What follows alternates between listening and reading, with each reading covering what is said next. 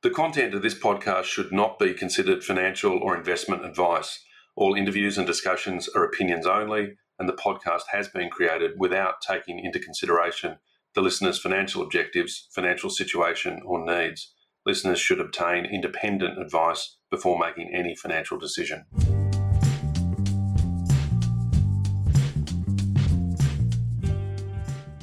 Hi everyone, welcome to this edition of Stock Doc. I'm your host, Dr. Nigel Finch, and today on the program, I'm speaking with Haggai Alon. He's founder and CEO of Security Matters, who are listed under the ticker code SMX. Security Matters listed on the ASX in October 2018, and they provide anti-counterfeit, brand protection, and supply chain security using technologies including blockchain. Haggai, thanks very much for joining us from Israel and welcome to the program. Good morning and thank you very much for the opportunity. Well, I want to start off with a few simple questions to get a better understanding of Security Matters. So generally, listeners to this program will be familiar. Can you give me a very quick snapshot of the size and scale of SMX, perhaps the headcount, number of customers, market cap, the countries you operate in, just a few headlines? Sure. So we work now in Northern America, Europe, in the Asian region, and of course in Australia. And all of those continents, we have deployed teams. R&D is based in Israel. And we are now exactly at the point where we are scaling to commercialization. And Haggai, for those who don't know your company, can you tell us just very briefly about your technologies and the industries that you serve? Sure. We have the ability to mark solid, liquid, and gas phase. That means we can mark any kind of material with our unique molecular sequence. You might call it a chemical barcode. We embedded in raw material. And since it goes through the whole, what we call three life cycle span, raw material to production, production to commercial, and then commercial to reuse and recycle, with our handheld reader, we create a digital twin to any physical object. So what you really get is the ability to have full visibility and transparency from raw material to recycling and reuse. Look, it's amazing technology, and you know, you're saying there that you can work with any materials from solids, liquids, and gas. Can you just help us understand practically what that means? So let's take a few examples, if I may. First example is our cooperation with the Perth Mint, which some Australians don't know, but is the leading and the most important refiner in the world, and also holds the highest ethic standards of gold production. So what we're doing with them, we formed a specific commercial entity that's called True Gold, and True Gold will be the first commercial service in the world to mark, track, authenticate gold from mine to refining to product and then to reuse. And by that create full transparency and full trace of origin. And any end client, whether it's a bank or a jeweler, will be able to know what's the source and where its gold was produced. Another project which we have on wine is marking from the vineyard till the crushing, the barreling, the bottling. And not only that, we're able to mark the wine, the glass, the cork, and the foil. And of course, the packaging. So you get full visibility and transparency as for the ethics and source, quality and content of your wine. Well, look, certainly dealing with the provenance of things is hugely important, and that gets me thinking about counterfeiting. And according to Forbes, counterfeiting is the largest criminal enterprise in the world, with sales of counterfeit and pirated products at around $2.8 trillion, which is about 3 or 3.5% of total world trade. Can you give our listeners a bit of an overview of the source of counterfeiting and the industries that are most impacted? Actually, I must say openly, we last few years do not deal anymore with counterfeiting. I believe, and this is a very strong American concept among all brands, that you better off invest in brand protection and the IP and the properties related to the brand than fighting counterfeit. Mm. More than that, I believe that the focus now of the big industries are in everything related to transforming from linear to circular production. And frankly speaking, the only project we're taking on board are projects that relate to circular economy and sustainability, and to enable companies and brands to meet goals of carbon neutrality and reusing their own products and own raw materials again and again and again. Because I believe it's by doing the right things in the right way that while doing that, you create a value chain of production and commercial life cycle, which is protected. Well, look, the question that is on my mind is that historically there's been a range of different approaches to tackling counterfeiting. And given that counterfeiting is still such a big business, I would suggest that combating counterfeiting is a very, very difficult challenge. What you're saying now is that companies are moving away from looking singularly at counterfeiting, but looking more holistically at a whole life cycle. Is that what I'm understanding is transitioning in the industries now? I think you explained it, at least from my point of view, exactly the same way we see it. I think modern production and modern business have become much a whole value chain approach. It's only in kind of like a value chain approach that looks at the whole process, and again, what we call the three life cycle span, that really creates the possibility to deal with challenges like carbon neutrality, sustainability, ethics, client demand for provenance. Because it's not about securing or providing data on this point or the other point. It's about providing transparency, and by that also protection, and by that also a level of secure, irrefutable data to the whole process. And in that sense, what we're doing, which is providing from raw material till the positioning of reusing and recycling and smart sorting, a full transparent data layer, which is built on a physical marking foundation. This what helps organization to transform from a linear way of producing and selling to a circular.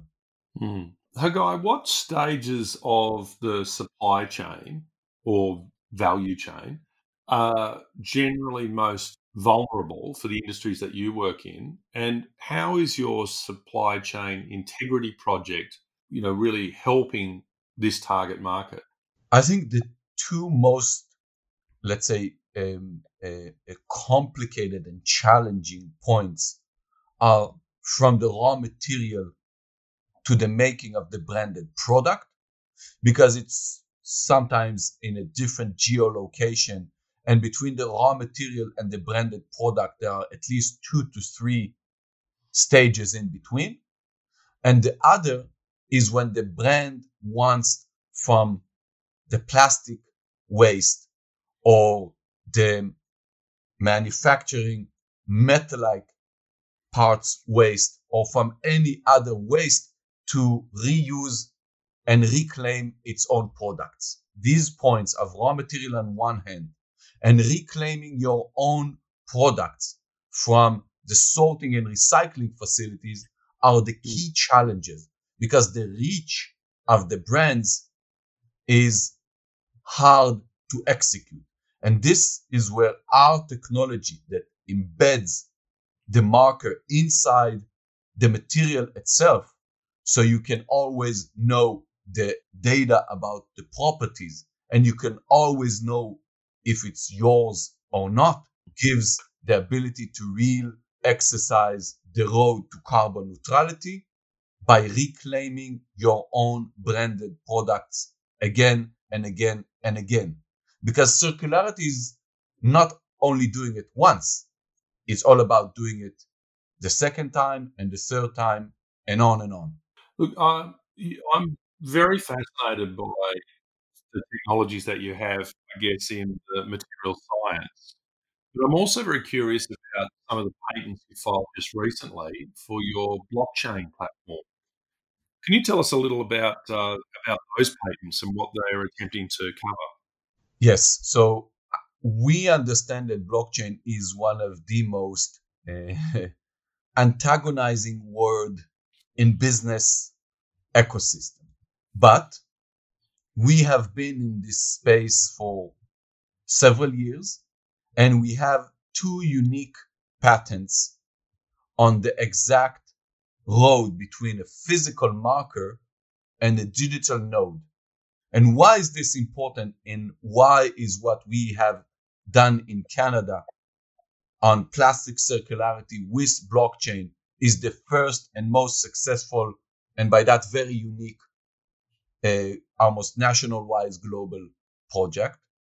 Because we have been able to create a process that uses blockchain in such way that it doesn't compete with your ERP or CRM or any existing IT system. What our blockchain does is only what's related to pushing circularity and value chain cooperation between the different stakeholders. We take only data which is relevant to this very specific definition, circularity, enforcing stakeholders around the value chain to cooperate. That means that we take a very limited amount of data, a data that doesn't come in conflict with commercial, sensitive, confidential, and IP data. And by that, companies want to cooperate, understand the commercial value, and you create a platform which is very lean and very, very effective. Haggai, when you talk about circular economy, one of those nodes, no doubt, is the recycling and the environmental management. So can you tell us a little bit about your sustainability competence centre and what that really focused on in the circular economy? Yes. So what we have developed is a fashion competence center for enabling sustainability. And how we do it through what we call a value chain approach. We start with the brands that have a reach downstream and upstream, and we give them a toolbox that enables on one level to mark all of their physical goods, to record them. That's how we create visibility on the whole production value chain and then commercial value chain. And from that, we create the possibility to recycle and to reuse and to do what's called reclaiming of their own products. Haggai, the partnerships that SMX have are very impressive, and it's clear that a lot of work has gone into their development. Can you tell our listeners a little bit of the work that you're doing with the chip maker Intel? Yes. So, of course, I cannot say anything about what we're doing with Intel, but I can say in a general term what we provide. We provide a service that can mark the three critical parts of an electronic product, the component level, the board level, and the finished product level. And by that, what we create is a supply chain transparency that enables quality and cyber hardware protection, because you get protection on the component level, on the board level, and on the finished product. So you are enabled to have three layers, independent, with one technology, protected, secure, when you know what was manufactured, when, how, by me, by and when it was also assembled or even got into service, or in that sense also attacked and tampered. Look, it's the work that you're doing, the R&D work and its application to industry is really fascinating, and you're starting to attract a fair amount of attention, particularly from a certain style of investors. We might call them ESG investors. Can you tell us a little bit about how these investors are looking at you, and why are they looking at SMX in particular? We have a vision to mark, track, authenticate, and in that sense to be the global record of physical goods. This is our vision.